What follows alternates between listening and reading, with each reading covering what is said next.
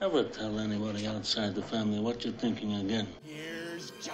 ولی هر کی موقعیتی براش پیش بیاد از این خونه فرار نکن از سگ کم داره هر کم که بره برگرده از اون از سگ کم داره کم داره ببین اگه می‌خوای کاری کنی منو خراب نکن You talking to me? Then who the hell else are you talking? You talking to me? احترامت واجب خونده یا ما حرف از مردونگی نزن که هیچ خوشم نمیاد If you're good at something, never do it for free. تو می‌خوای من اونی باشم که واقعا خودت می‌خوای من باشم اگه اونی باشم که تو می‌خوای وقت دیگه من من نیست greatest trick the devil ever pulled was convincing the world he didn't exist. And like that, he's gone.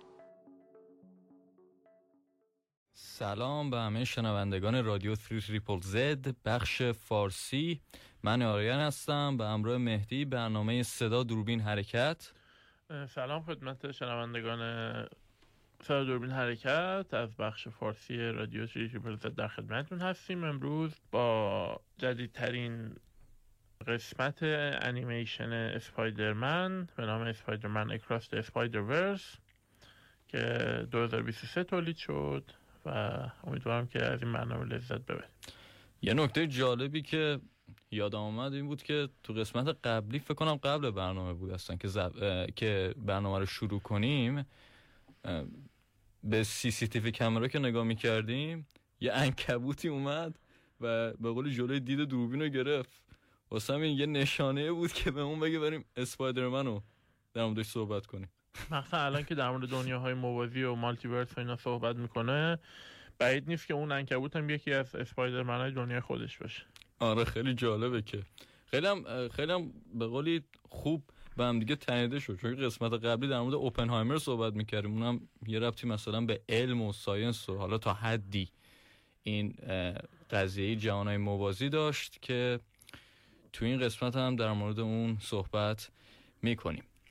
فیلمی که می‌خوایم بریم همونطور که گفتی اسپایدرمن اینطور اسپایدر ورس قسمت دوباره اشتباه گفتم. اتفاقا می‌خواستم در مورد همین لفظش صحبت کنم. قسمت اول این تو اسپایدر ورس قسمت دوم اکراس اسپایدر ورس نکته جالب تر اینه که بعضی وقتا اسم این اکراس اسپایدر ورس رو میگن این تو اسپایدر ورس 2 آره آره این اشتباه. خیلی عجیب و غریب این توالی اسما. خب مشخصات فیلم بازیگر بازیگر که میشه گفت حالا توی انیمیشن شاید اونطوری مد نظر نباشه. یه نکته هم که خیلی قابل توجه که بگم اگه اشتباه نکنم اولین انیمیشنیه که توی برنامه سرا دوربین حرکت داریم در روش صحبت می‌کنیم و خیلی برای من حداقل جای تقدیر داره. چون که خیلی متاسفانه این شاید این باور اشتباه رایج باشه که فکر کنن انیمیشن به اندازه فیلم جدی نیست و موضوعی هم که داره در صحبت می‌کنه خیلی کودکانه ممکنه باشه در صورتی که ما توی چند سال اخیر نه فقط چند سال اخیر میشه گفت تو کل حالا تاریخ سینما اسلش انیمیشن شاهد انیمیشن هایی بودیم که در مورد موضوعی صحبت کردن که خیلی از فیلم ها صحبت نمی‌کردن و خیلی وقتا حتی من به جرئت می‌تونم بگم که جدیدن من برام انیمیشن ممکنه گریه آورتر از فیلم باشه. از نظر بار احساسی. احساسی که به من منتقل می‌کنه. این در مورد تو هم صادقه یا؟ آره اتفاقا منم اگه بخوام لیست فیلم ها و آثار هنری مورد علاقمون نام ببرم قطعا کلی انیمیشن توشون هست و همونطور که گفتی بعضی موقع مفاهیمی که توش هست چندین لایه داره. شاید تو لایه اولیش حالا باز انیمیشن های مثل مثلا شرکت های مثل دیزنی و پیکسار و اینا یه لایه ای داره که مخاطبش بچه ها هستن استفاده از رنگ های تند و شاد و اینا اما تو همون انیمیشن ها هم مفاهیمی هستش که برای بزرگترها ساخته شده و ایجاد شده. و این نکته ای که همیشه من در مورد انیمیشن بهش توجه می‌کنم اینه که انیمیشن نسبت به فیلم این option رو داره که اون محدودیت های فیلم رو نداره. یعنی شما تمام اون دنیا رو خودت به عنوان هنرمند خلق می‌کنی قوانینش و جاذبهش و گرما و سرما و نور و همه چیز رو خودت می‌سازی و اون دنیایی که خودت خلق کردی داستانش توش روایت می‌کنی. به خاطر همین محدودیت های هنرمند کمتره و می‌تونه خود واقعیش رو و ذهنش رو اون تو به تصویر بکشه. آره نکته جالبی رو گفتی. اما جدا از اون می‌دونیم که این انیمیشن برای مارول درسته؟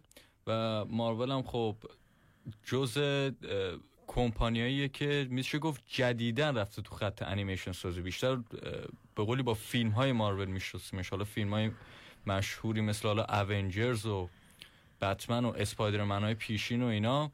ولی انیمیشن اسپایدرمن که قسمت اولش سال 2018 آمد جز معدود انیمیشن هایی بود که حالا خیلی هم سر صدا کرد و برای مارول بود و خوبم فروش کرده نه؟ با توجه به اینکه اگه اشتباه نکنم جون امسال اومد.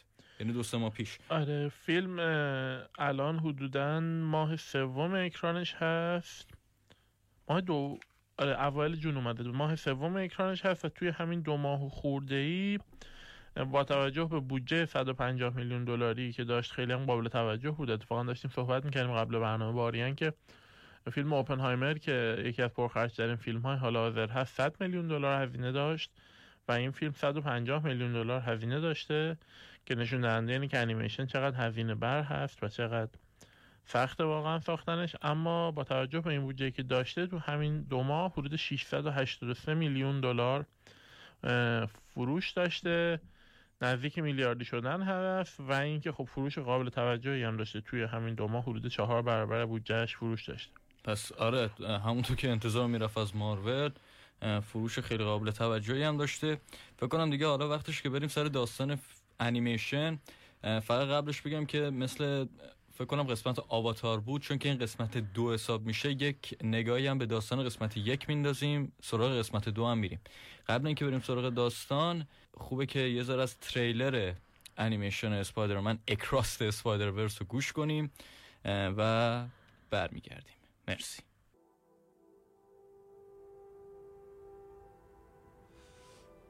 I can hear you being quiet, Mom. I um hope I didn't ice your game, man. No one my age says those words in that order. It's just hard to see my little man not being my little boy all the time. Yeah. You know, for years I've been taking care of this little boy.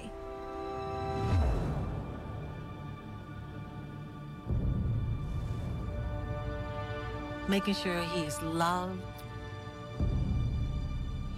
that he feels like he belongs wherever he wants to be. He wants to go out into the world and do great big things. Not bad, kid.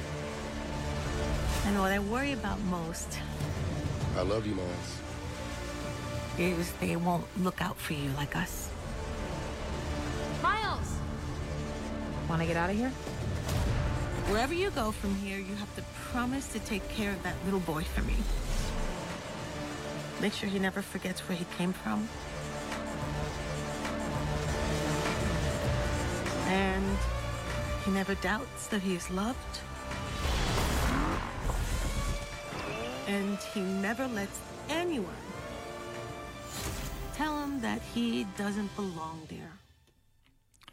خب برگشتیم با ادامه بحث در مورد انیمیشن اسپایدرمن اکراست اسپایدر ورس همونطور که گفتم اول قسمت اولش یه ذره در مورد داستانش صحبت کنیم. این تو اسپایدر ورس داستان به طور کلی از اون داستان سنتی که خب خیلی از طرفداران مارول یا حالا به طور خ- به مخصوصی طرفداران اسپایدرمن می‌دونن خیلی فرق می‌کنه. اینجا از پیتر پارکر خبری نیست به عنوان شخصیت اصلی. شخصیت اصلی ما یک پسر سیاپوس پورتوریکویی به نام مایلز مورالس هستش. که اهل بروکلین نیویورک اگه اشتباه نکنم. و حالا یک روزی توسط یک انکبوت رادیو اکتیوی به قول معروف نیش زده میشه و قدرت همون مرد انکبوتی رو پیدا می‌کنه. اما خب طبیعتا نمی‌دونه چطوری استفاده کنه توی از این قدرت اسپایدرمنش و توی این داستانش هم با مری جین آشنا نمیشه یعنی مری جین ازش خبری نیست با گون استیسی آشنا میشه که میشه گفت یکی دیگر از معشوقه های پیتر پارکر توی زندگیش. اینجا با گوئن استیسی آشنا میشه و همچنین پی- پیتر پارکر هم می‌بینه به عنوان اسپایدرمنی که اول فکر می‌کردن مرده ولی بعد می‌فهمه که اینطوری نیست. پیتر پارکر میاد بهش مثلا راه و رسم اسپایدرمن شدن رو یاد میده. و در عین حال villain داستان شخصیت منفور داستان کینگ پینه یکی از مشهورترین میشه گفت ویلنای داست...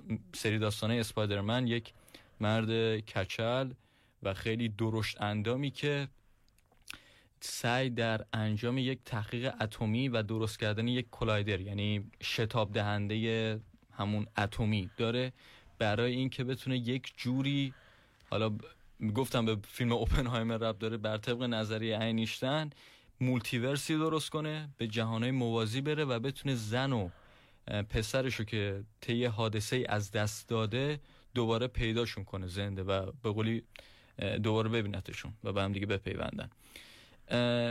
این حالا در آخر هم بالاخره چون قسمت اولا به قولی اسپول کردنش اشکالی نداره در آخر هم کینگ پینگ دستگیر میشه ولی در عین حال عموی مایلز که ارون بوده اول فکر می‌کردن آدم خوبیه ولی بعد می‌فهمن که در واقع داشته برای کینگ پینگ کار می‌کرده. ولی ارون اواخرش یعنی اواخر فیلم پشیمون میشه از کارش می‌خواد برگرده پیش همون گروه قهرمانا به قولی ابر قهرمانا ولی طی یک حادثه کشته میشه. پیتر پارکر هم که میشه گفت معلم مایلز بوده جون خودش رو فدا می‌کنه تو نبردی که با کینگ پین داره. و در نهایت خب مایلز دیویس رو رسم اسپایدر شو اسپایدرمن شدن رو یاد می‌گیره با اینکه دو سه نفر از عزیزانش رو از دست داده. فیلم اینطوری تموم میشه. اما قسمت دوم قسمت دوم یه ذره فضاش یکسانه ولی بیشتر میره سمت همون داستان جهانهای موازی. اینجا مالز نزدیک اواخر دبیرستانشه باید به قولی یه رشته رو برای خودش انتخاب کنه بدونه بدونه می‌خواد برای دبیرستان چیکار کنه. در عین حال گوئن تو یک دنیای جداگانه زندگی می‌کنه. پیتر پارکر هم همینطور. با اینکه مرده تو اون دنیا ولی توی دنیای موازی دیگه زنده است. و مالز خیلی دلش تنگ شده برای این رفقاش و می‌دونه که هیچ وقت نمیبینتشون. اما طی یک قضیه ای ما می‌فهمیم که گوئن برمیگرده پیش مایلز حالا واسه چی؟ به این دلیل که گوئن با پدرش مشکل داره. سر این قضیه که پدرش فکر می‌کنه گوئن تو اون دنیای موازی که وجود داره طی یک نبردی با لیزرد اون دکتر کانر که مارمولک می‌شد اینو طرفدار مارمول شاید بهتر بدونن. یکی از شخصیت های منفور اسپایدرمن دکتر کانر بود که یک زمانی استاد پیتر پارکر بود و یک دستش قطع شده بود و سعی می‌کرد که یک ژنی رو از مارمولک ها و خزندگان به خودش حالا انتقال بده که بتونه اون دستش رو دوباره بازیابی کنه. چون که ما می‌دونیم که بعضی از خزندگان به خصوص مارمولک ها توانایی اینو دارن که وقتی یه عضوی از بدنشون قطع میشه دوباره به قولی رشدش بدن. مثلا دومشون فکر کنم اینطوریه. دکتر کانر از این ویژگی مارمولکا می‌خواست استفاده کنه ولی در نهایت نتیجه که حاصل میشه خودش تبدیل به یک مارمولک از مجسه میشه و تبدیل میشه به قولی به شخصیت منفور داستان. گوئن که خودش یک مرد انکبوتی میگم مرد انکبوتی زن انکبوتی شده توی یک نبردی که با این لیزرده داشته منجر به این میشه که پیتر پارکر به قولی کشته بشه که تو اون دنیا هم پیتر پارکر مرد انکبوتی نیستش تو در صورت پیتر پارکر کشته میشه و این موجب یک نوع بعدن موجب یک نوع نزاعی میشه بین خودش و پدرش که یک سروان پلیس بوده و طرفدار اسپایدرمن. و طبق این نزاعی که با پدرش داشته و از همه دنیا از همه اطرافیانش زده شده دو نفر میان تو داستان به نام میگل و جس که میگل یک نوع اسپایدرمن دیگه است مربوط به بهش میگن اسپایدرمن 2099 یک اسپایدرمنی مربوط به دنیای خیلی پیشرفته ای که مثلا توش ماشینا به جای که روی جاده برن مثلا پرواز می‌کنن و یک اسپایدرمن کلا یک دنیای دیگه است. توسط اون به یک پورتال دیگه فرستاده میشه مأموریت پیدا می‌کنه که بره تو دنیایی که مایلز توش هست و اونجا با مایلز آشنا میشه و مایلز هم در عین حال که با پدر و مادرش مشکل داره اون هم به اون دلیل نزاعی که با خانوادش داره تصمیم می‌گیره با گوئن همراه بشه و برن به دنیایی که دنیاهای دیگه و تو این جهان ها به قولی سفر کنن. این پلات داستان بود و حالا بعدا یه سری اتفاقای دیگه میفته که برای اینکه اسپویل نشه نمیگیم.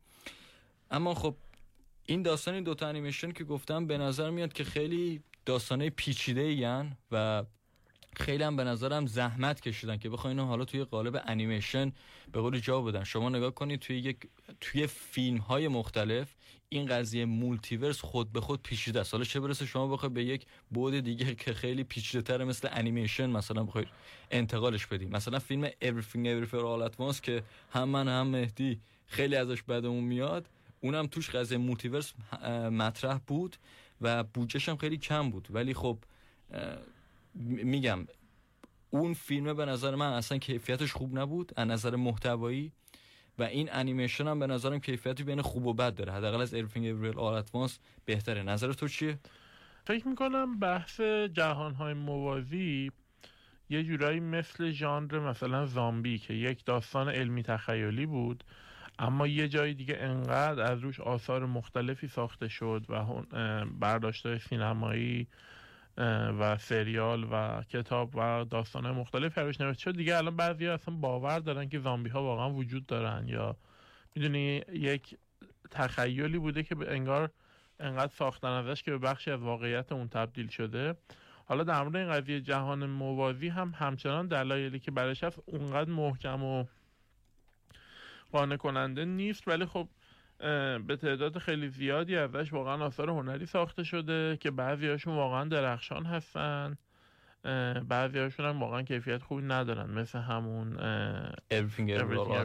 اون خوباش به نظرت کدومان من همیشه میگم یه مثال می‌زنم سریال ریکم مورتی هستش که یه قسمت عمده ایش بر جهانهای موازی و اتفاقاتی که میفته توش هست.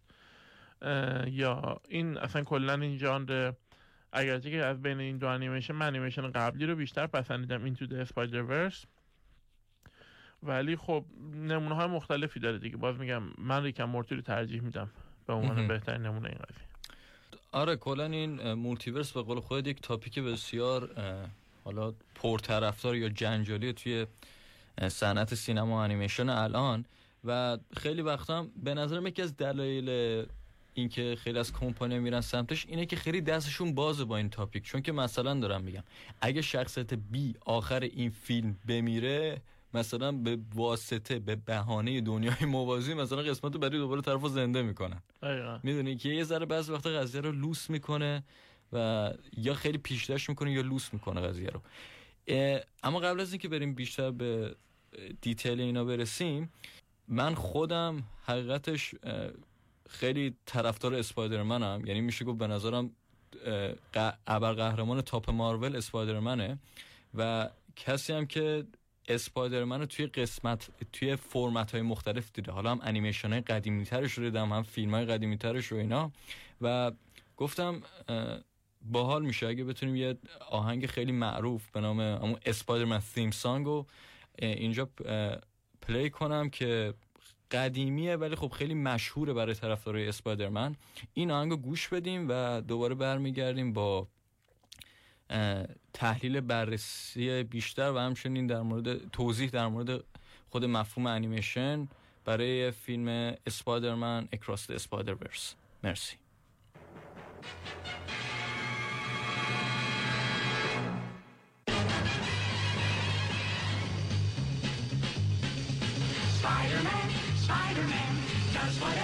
Spider can. Spins a web any size, catches thieves just like flies. Look out, here comes the Spider-Man. Is he strong? Listen, bud, he's got radioactive blood. Can he swing from a thread? Take a look overhead. Hey there, there goes the Spider-Man. In the chill of night, at the scene of a crime, like a streak of light, he arrives just in time. Spider-Man, Spider-Man, friendly neighborhood Spider-Man. Wealth fame, he's ignored. Action is his reward to him. Life is a great big bang. Wherever there's a hang, you'll find a Spider-Man. خب آهنگ اسپایدرمن اسپایدرمن رو گوش داریم حقیقتش اسمشو نمی‌دونم چیه ولی بعضی از آهنگ هستن. شما لزوما به اسم خود آهنگ رو نمی‌شناسید بیشتر به به خاطر یک ترجیح بندی که توی آهنگ هست مثلا میشناسیدش. اینم به نظر از دستمون آهنگاست خیلی آهنگ کچیه و حداقل برای خود من تا حدی نوستالژی که من خودم از بچگی همیشه عاشق اسپایدرمن بودم و همونطور که گفتم با آهنگش با فیلماش با کاراکتراش خیلی خاطره دارم. من به نظرم قبل از اینکه در مورد خود اسپایدرمن صحبت کنیم چون که قبلش گفته بودم ببخشید. قبلش گفته بودم که اولین انیمیشنی که داریم در موردش صحبت می‌کنیم قبلش بریم در مورد خود مقوله انیمیشن صحبت کنیم. اینکه اصلا انیمیشن کی اومد چطوری بازار رو گرفت و خیلی محبوب و معروف شد. خودت هم اشاره کردیم مهدی که خیلی از فیلم هایی که چون که ما وقتی میگیم فیلم منظور انیمیشن هم هست توی لغت که داریم. میگیم حالا توی فارسی زیاد اینطوری نباشه ولی کلا الان انیمیشن حتی توی اگه اشتباه نکنم توی اسکار توی یا جوایز فیلم های دیگه هم همرده با فیلم های دیگه طبقه بندی میشه. چندین مورد بوده که انیمیشن شده نامزد اسکار بهترین فیلم. یا توی مثلا بهترین فیلم نامه شده. نمونه مختلفی هست. مثلا داستان اسباب بازی ها و غیره. اما انیمیشن کی اومد چطوری به قولی تکامل پیدا کرد و اینا.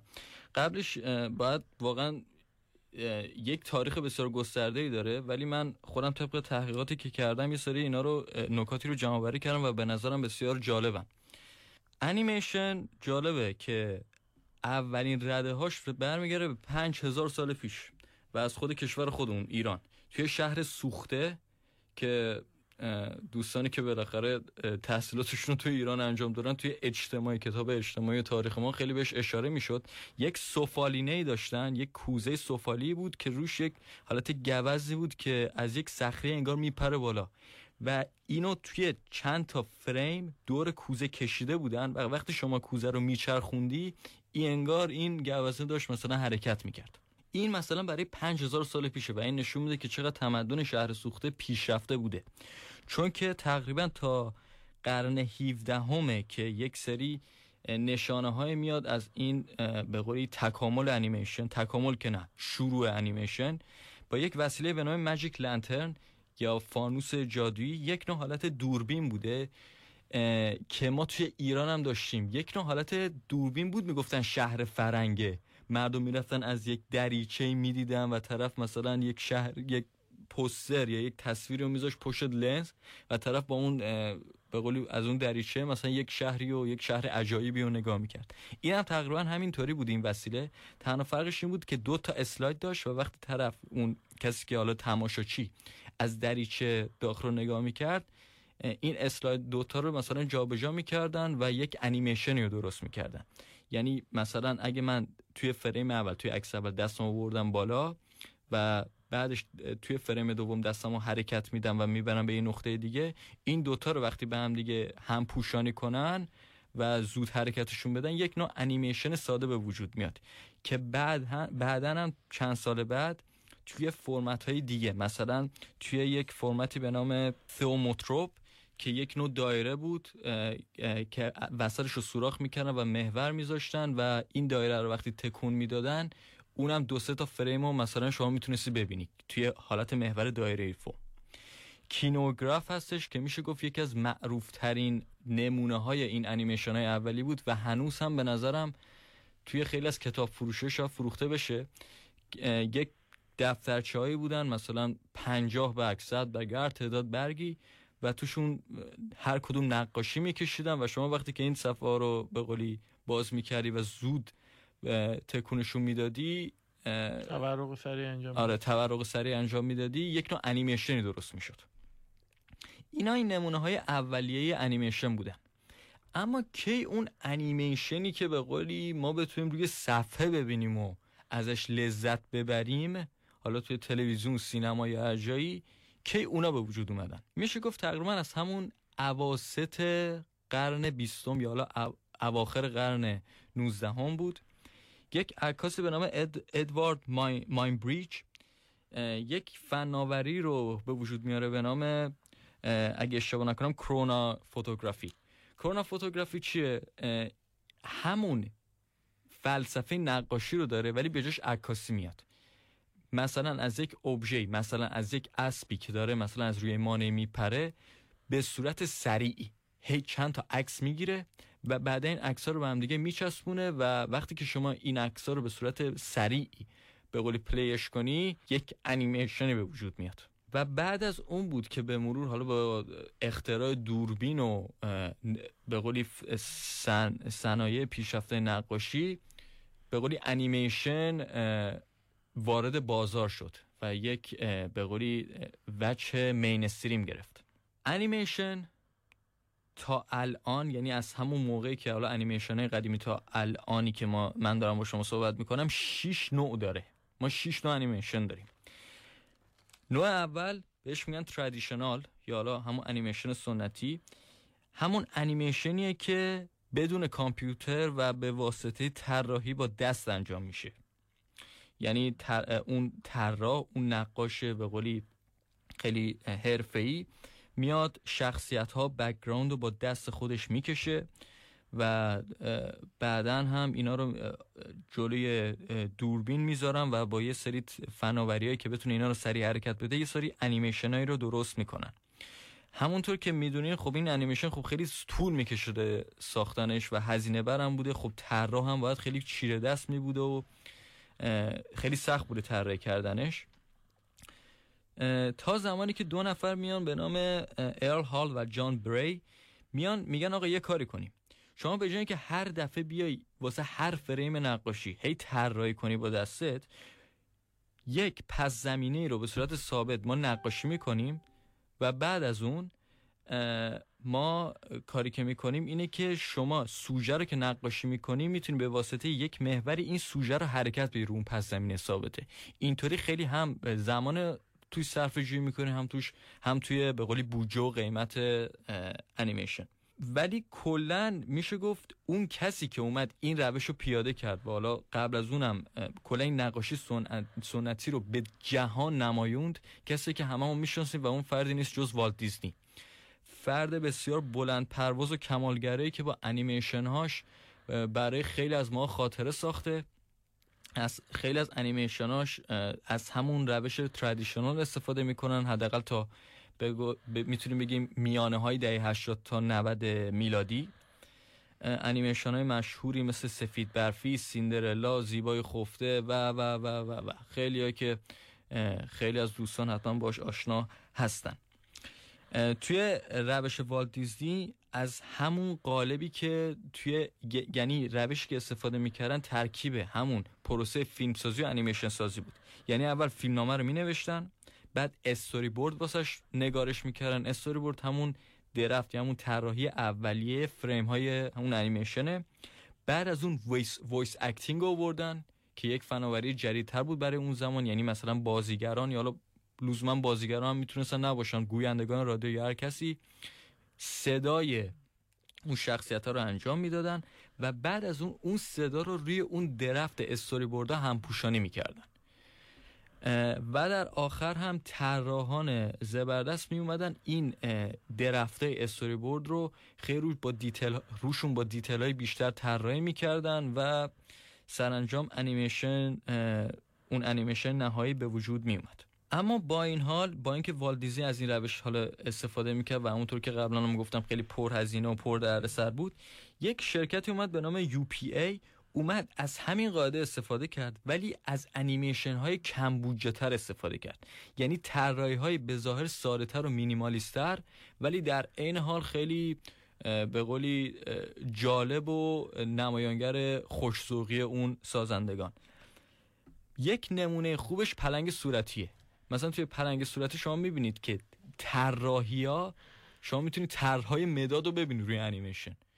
خیلی مثلا نسبت به سفید برفی و سیندرلا و انیمیشن دیگه والت دیزنی خیلی معلوم بود کمتر مثلا کم بودجه تر ساده تر بود. ولی با این حال به خاطر فیلمنامه قوی که داشت و کاراکترهای دوست داشتنی که تو اون انیمیشن بودن خیلی تونست موفق بشه. خیلی این قسمت نوع اول طولانی شد اما نوع دومش که اونم خیلی به قولی سابقه طولانی داره. یک روش به نام rotoscoping. rotoscoping چیه؟ rotoscoping یه- به نظر من پدرخوانده فناوری سی جی که الان ما داریم توی فیلم ها می‌بینیم. یعنی سازنده یا هر کسی که حالا مسئول انیمیشن و اینا یک فردی رو میاره یا خودش یک فردی رو حرکات اون فرد رو توی دنیای واقعی یک جوری ضبط می‌کنه و بعد از اون اونو همپوشانی می‌کنه با اون کاراکتر روی انیمیشن. یک نمونه قدیمی و مشهورش ملوان زبله که اونم خب خیلی توی ایران معروف بود. شما اگه به اون انیمیشن نگاه کنید می‌بینید که حرکت های دست کاراکترها نسبت به حرکت های دست مثلا شخصیت های انیمیشن های قدیمی والت دیزنی مثل پینوکیو و سفید برفی و اینا خیلی smooth تر و خیلی به قولی راحتتر و واقعی گرایانه تره نوع سوم انیمیشن انیمیشنی که همین الان هم خیلی ازش استفاده میشه و به هم طرفدار داره و اون چیزی نیست جز انیمه. انیمه همونطور که از اسمش معروفه به قولی به صورت لغوی به معنی انیمیشنی که از ژاپن اومده. یعنی مختص به ژاپنه.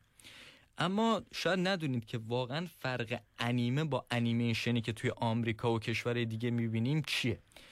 یک فرقی که انیمه با انیمیشن داره اینه که انیمه بیشتر روی اطلاعات محیطی توی انیمیشن تمرکز می‌کنه تا روی حرکات دست و به قولی ویژگی های face و ظاهری خود شخصیت.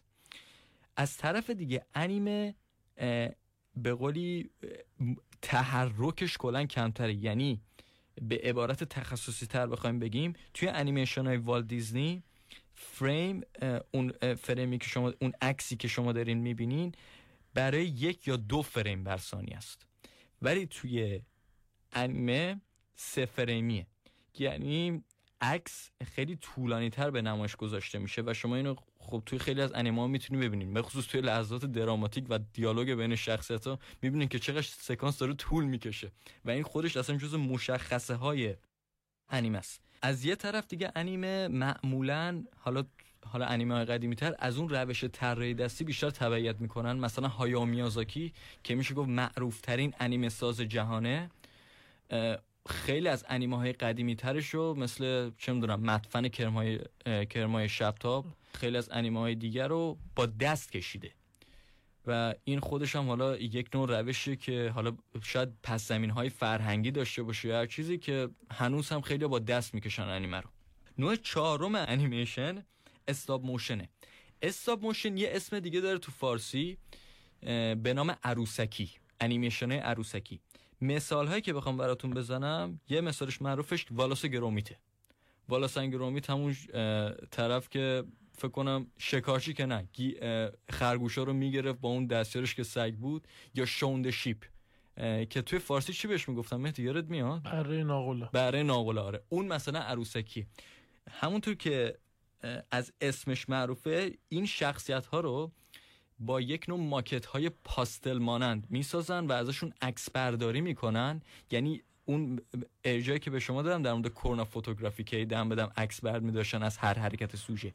اونو با اون فناوری اون فناوری مجسمه سازی قاطی می‌کنن و در نهایت هم انیمیشن به وجود میاد و همونطور که از اسم از اون پروسه که به شما گفتم معلومه خیلی هم هزینه بره نمونه های دیگه از این stop motion میشه به خود انیمیشن های استاد تیم برتون اشاره کرد. اون انیمیشنش عروس مرده اگه اشتباه نکنم. بله. عروس مرده مثلا عروسکیه.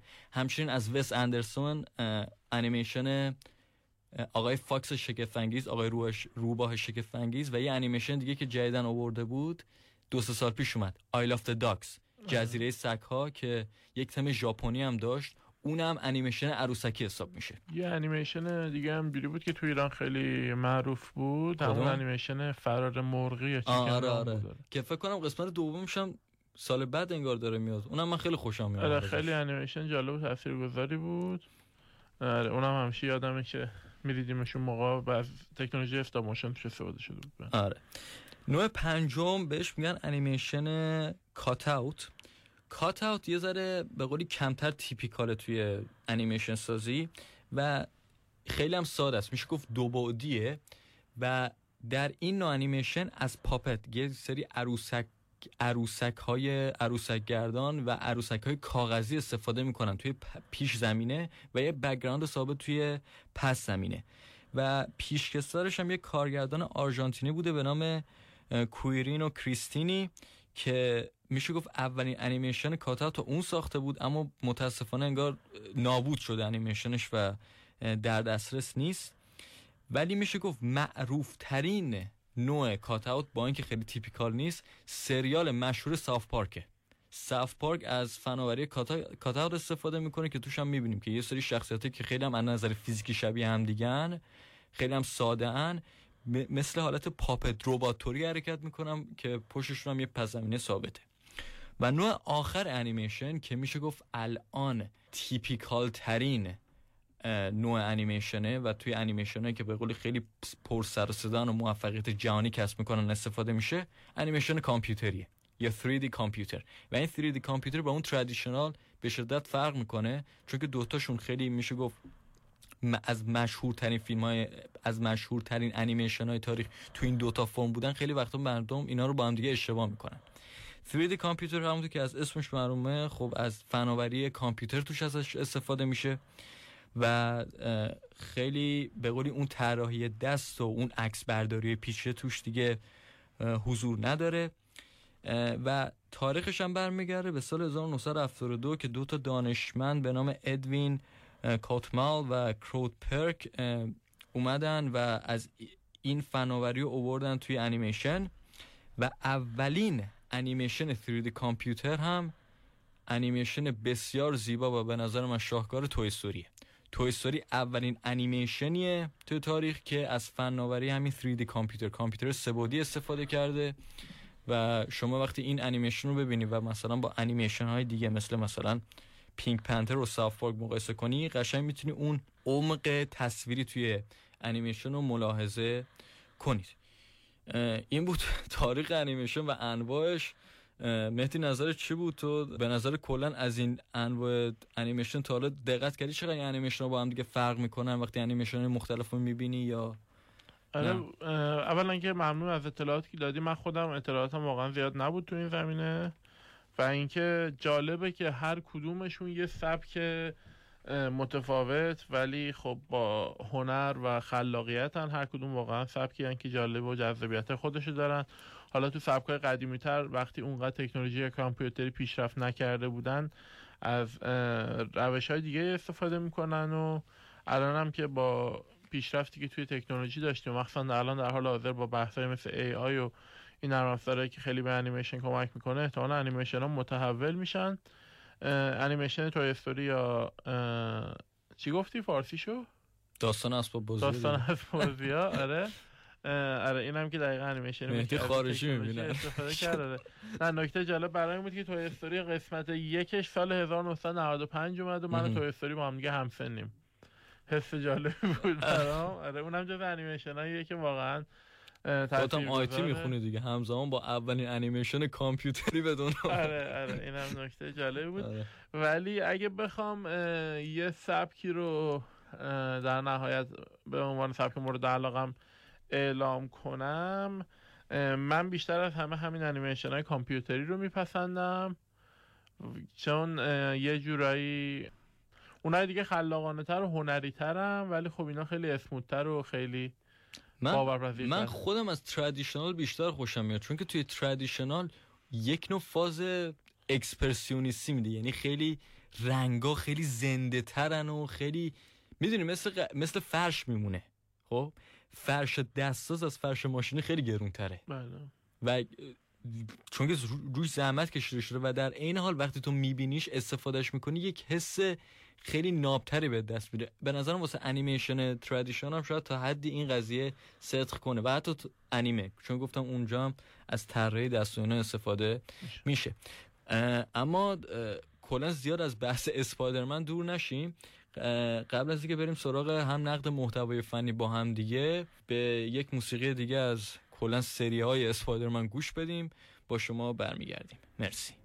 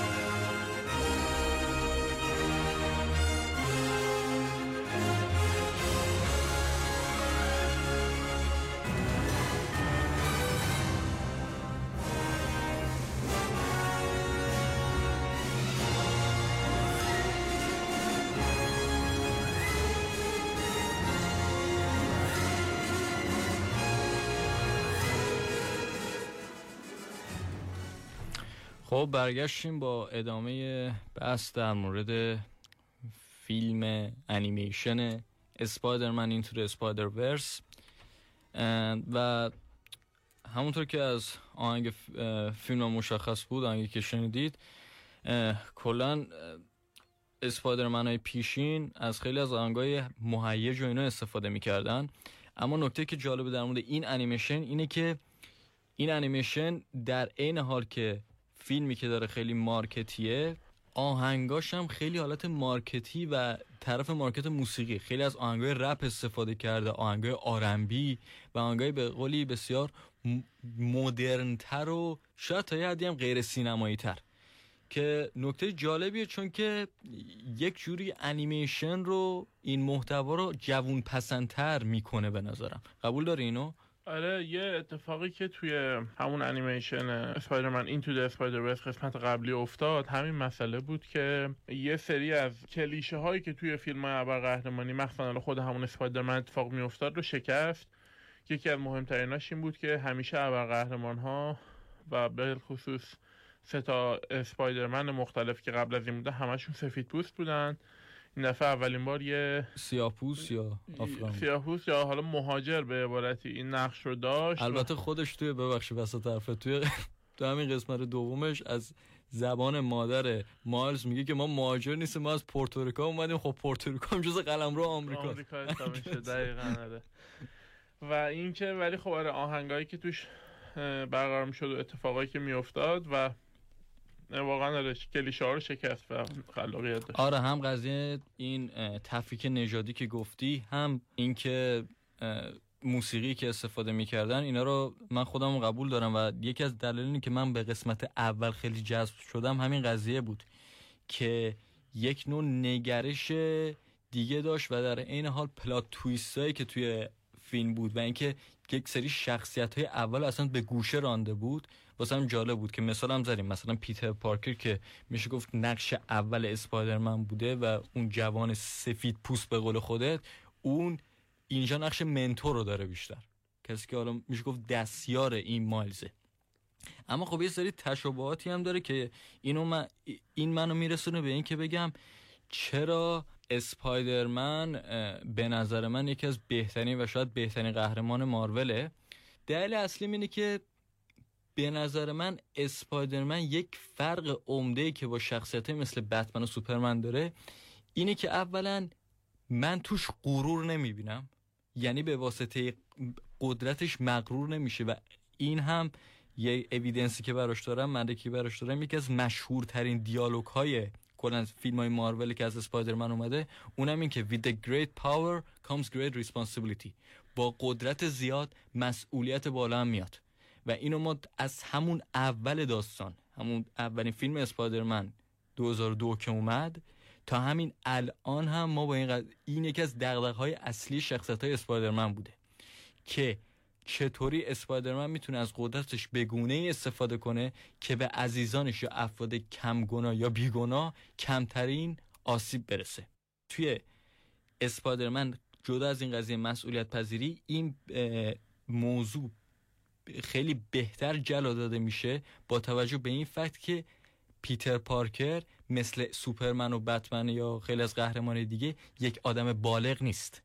یک بچه دبیرستانیه که از قبل از اینکه اسپایدرمن بشه خیلی نحیف بوده درسخون بوده باهوش بوده. شاید یه ذره اعتماد با اعتماد به نفسش مشکل داشته. وقتی که این قدرت خدادادی حالا نعمت طبیعی بهش نازل میشه بگی دقت کنید میگم نعمت طبیعی.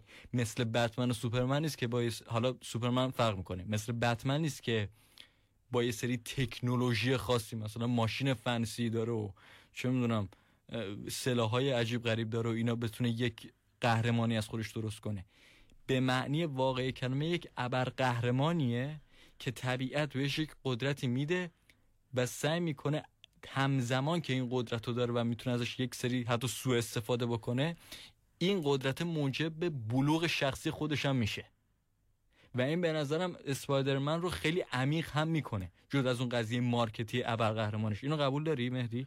آره و یه بود دیگه هم که هستش این کاملا درسته و یه بود دیگه هم که خواستم بهش اضافه کنم اینه که اکثرا ابرقهرمان های ما یک شخصیت محوری دارن نهایتا یه معشوقه ای رو هم دارن که حالا بعضی از مواقع در خطر قرار می‌گیری توی جنگ با دشمناشون. اما کم پیش میاد که ما برای قبر قهرمانامون یه خانواده واقعی داشته باشیم توی داستان و تصمیمات و اتفاقایی که براشون پیش میاد دامنگیر خانوادهشون هم بشه و مجبور بشن که بیشتر و عمیقتر فکر کنن که خانواده خودشون رو درگیر نکنن. به عنوان مثال مثلا ما بتمن رو داریم که قبل از اینکه به اول قهرمان تبدیل بشه خانواده اصلیش از دست داده و فقط آلفرد رو داره به عنوان دستیارش یا دوباره همینجوری خیلی از اول قهرمان های دیگه. اما این سوپرمن این اسپایدرمن جدید یه خانواده داره همونطوری که گفتی و خب هر کاری که می‌کنه باید به فکر این باشه که تبعاتی داره برای خانوادهش و یه مقدار جلوه انسانی تری میده. یه قهرمان با ویژگی های انسانی و مسئولیت پذیری که باید داشته باشه. آره و به نظر من این اینا مال یکی از نظره خود منه. بعضی از دوستانم حالا مخالفت می‌کنن. من به نظرم بهترین فیلمی که تا از مارول صادر شده همون فیلم اسپایدرمن دو محصول سال 2004 چون که این قضیه به بهترین نفت تو همون فیلم نشون داده میشه و اون داستانش اینه که پیتر پارکر قدرت اسپایدرمنش رو از دست میده و در عین حال توی زندگی شخصیش هم دچار اختلال میشه. مثلا درسشو نمره خوب نمیاره با حالا دیتش حالا یا دوست دخترش مری جین مشکل داره و به این نتیجه می‌رسه که باید چیکار کنم؟ زندگی شخصیم یا اسپایدرمنی که زندگی بقیه رو نجات بده؟ این یک دغدغه که توی فیلم خیلی خوب نشون داده میشه. اما توی این انیمیشن این دغدغه می‌تونست خوب نشون داده بشه بهتر نشون داده بشه اگر اینقدر فیلم شلوغ نبود.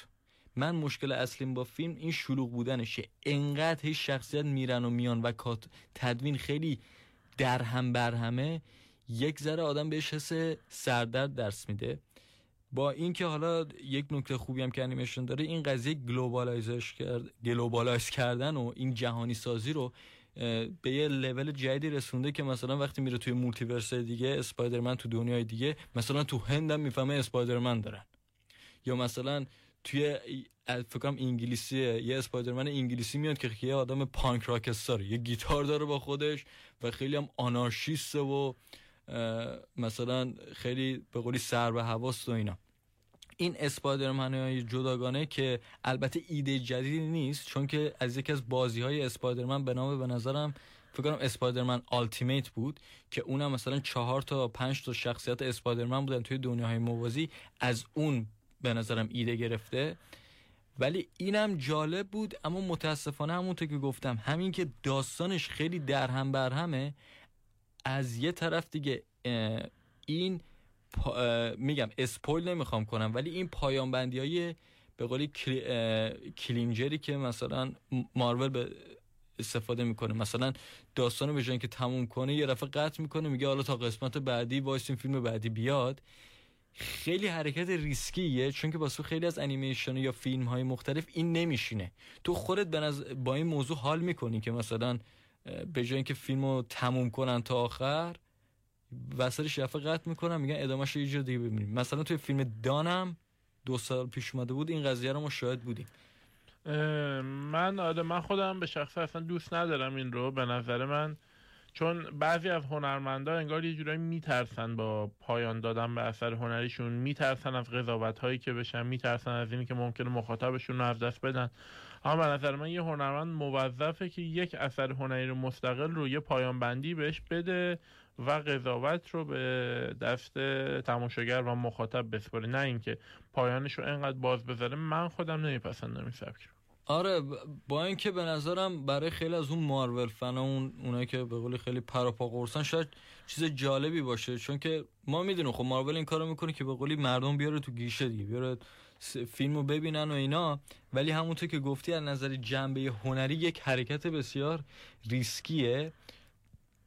حالا یک نوع پایان بندی دیگه که دارن اینه که فیلم رو تموم می‌کنن. به وقتی کردیت میاد آخر کردیت یه قسمت کوتاه رو می‌ذارن واسه اینکه بگن آقا داستان کامل کامل تموم نشده مثلا 90 درصدش تموم شده. خلاصه که این کاری که اینا کاری که تو این انیمیشن یا فیلم دیگه انجام میشه یک ذره به نظرم تو ذوق می‌خوره. یک مسئله دیگه که توی انیمیشن جالب بود رفرنس بود به قسمت دیگه اسپایدرمن میگم. این برای شاید فردی باشه که همه فیلم های اسپایدرمن از قبل دیده. مثلا گفتم مثلا خود شخصیت میگل که اسپایدرمن 2099 بازی می‌کنه رفرنس به یکی از شخصیت های قبلی توی یکی از بازی های اسپایدرمنه. یا توی یک سکانسی که مثلا مایلز آوردن دارن بهش اون دنیای موازی رو نشون میدن. ما سکانسی از فیلم های دیگه اسپایدرمن می‌بینیم که اینم به نظرم حرکت جالبی بود. من تا حالا ندیده بودم تیکه فیلم های دیگر رو برن توی یک انیمیشن بذارن تا جایی که خودم یادم میاد. این یک خلاقیت جالبی بود که دیده بودم. اما به طور کلی همونطور که گفتم هم دغدغه پیتر میگم پیتر پارکر مارز خیلی عجیب و غریبه. اگه عجیب و غریب نباشه شاید خیلی کلیشه‌ایه. می‌خواد خودش مثلا به پدر مادری ثابت کنه که بگه آقا من دیگه بزرگ شدم و اینا که یه ذره کلیشه‌ایه. در عین حال این کلیشه شدن بدتر میشه چون که دم بدم شخصیت میارن تو داستان. و وقتی فیلم تموم میشه یا تا اواخر انیمیشن شما هیچ حس رضایت و اتمام و کمالی توی فیلم نمی‌بینی. فکر کنم نظر مهدی هم همینطوری باشه و چون ببخشید وسط حرفتم اومدم. چون تموم شد چون که واقعا وقتی شخصیت زیاد میشن اصلا نمی‌رسه کارگردان شخصیت پردازیشون بکنه و به جای اینکه تعداد کمتری شخصیت داشته باشیم که خوب پرداخته شدن تعداد بیش از حد شخصیت داریم که یه سریاشون فقط میان و یه گذری توی کار دارن که جالب نیست منظرم نقاط ضعفش. آره یه سری یک سری دغدغه هایی رو مثلا میاره. حالا اینا مربوط به پایان فیلم نمیشه. همون اول فیلم می‌بینیم. مثلا طبق داستان های مارولی که ما دیدیم تو پرانتزم بگم که تدوین فیلم یعنی تدوین که نوع انیمیشن فیلم خیلی برگرفته از داستانه مارول. مثلا وقتی که یک شخصیت یک شخصیت دیگر رو مثلا مش می‌زنه یک نوع یه, ب... یه تکس بنگی رو شما رو انیمیشن می‌بینید دقیقا انگار اومدن اون داستان کمیک مارول رو پیاده کردن روی انیمیشن. که اینم حرکت جالبی بود ولی اون دغدغه هایی که توی انیمیشن اون تو که خودت هم گفتی به کمال نمی‌رسه. مثلا یک یک مثالش خود شخصیت ها توی خود گوهن اگه اشتباه نکنم تو انیمیشن میگه که توی همه دنیاهای موازی و داستان اسپایدرمن رابطه بین گوئن و پیتر پارکر به پیتر پارکر به یک سرانجام خوبی نمی‌رسه. این در مورد رابطه من و تو یعنی رابطه گوئن و مایلز هم صدق می‌کنه و اینو حالا بی پاسخ می‌ذارن تا ببینیم که قسمت بعدی چه اتفاقی براشون میفته که کلا انیمیشنی که اونطوری به قولی یک نوع حالت مقدمه است انگار بیشتر که یه ذره به نظر من اعصاب خورد کنه. یه ذره که نه خیلی. و قبل از اینکه بریم سراغ نمره دهی یه ذره دیگه از آهنگ اسپایدرمن رو گوش کنیم و برمیگردیم با شما. مرسی.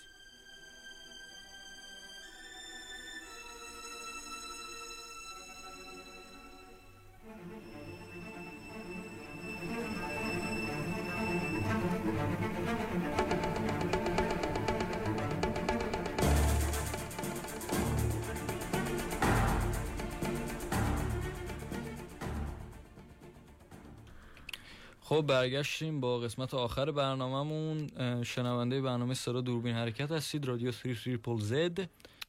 خب من خودم امتیازم به این انیمیشن همونطور که گفتم هنوز قسمت سومش هم نیومده. من بهش پنج و نیم میدم. از ده تو پرانتزم بگم که من قسمت اولم اشار گذاشتم. گیر ندادی فکر کنم دیگه آره خواستم بگم گفتم دیگه خرابش کردی کارش آره دیگه. منم 6 میدم از ده که ثابت کنم ما اینجا نمره 8 عالی. فیلم های پیشنهادی دیگه همون قسمت های قبلی اسپایدرمن به نظرم کفایت می‌کنه که هم دید بهتری هم نسبت به انیمیشن اسپایدرمن پیدا کنیم. حالا هم انیمیش فیلم با بازی توی مگوایر اندرو گارفیلد و همچنین تام هالند. تام هالندشو ندیدینم چی بخواد آره دیگه من خودم زیاد خیلی واسه بازی بازی جالب نیست هرچند که فیلمش حالا اونطوری بدک نیست. خیلی ممنون از اینکه شنونده برنامه ما بودید. من خودم خدافزه می‌کنم.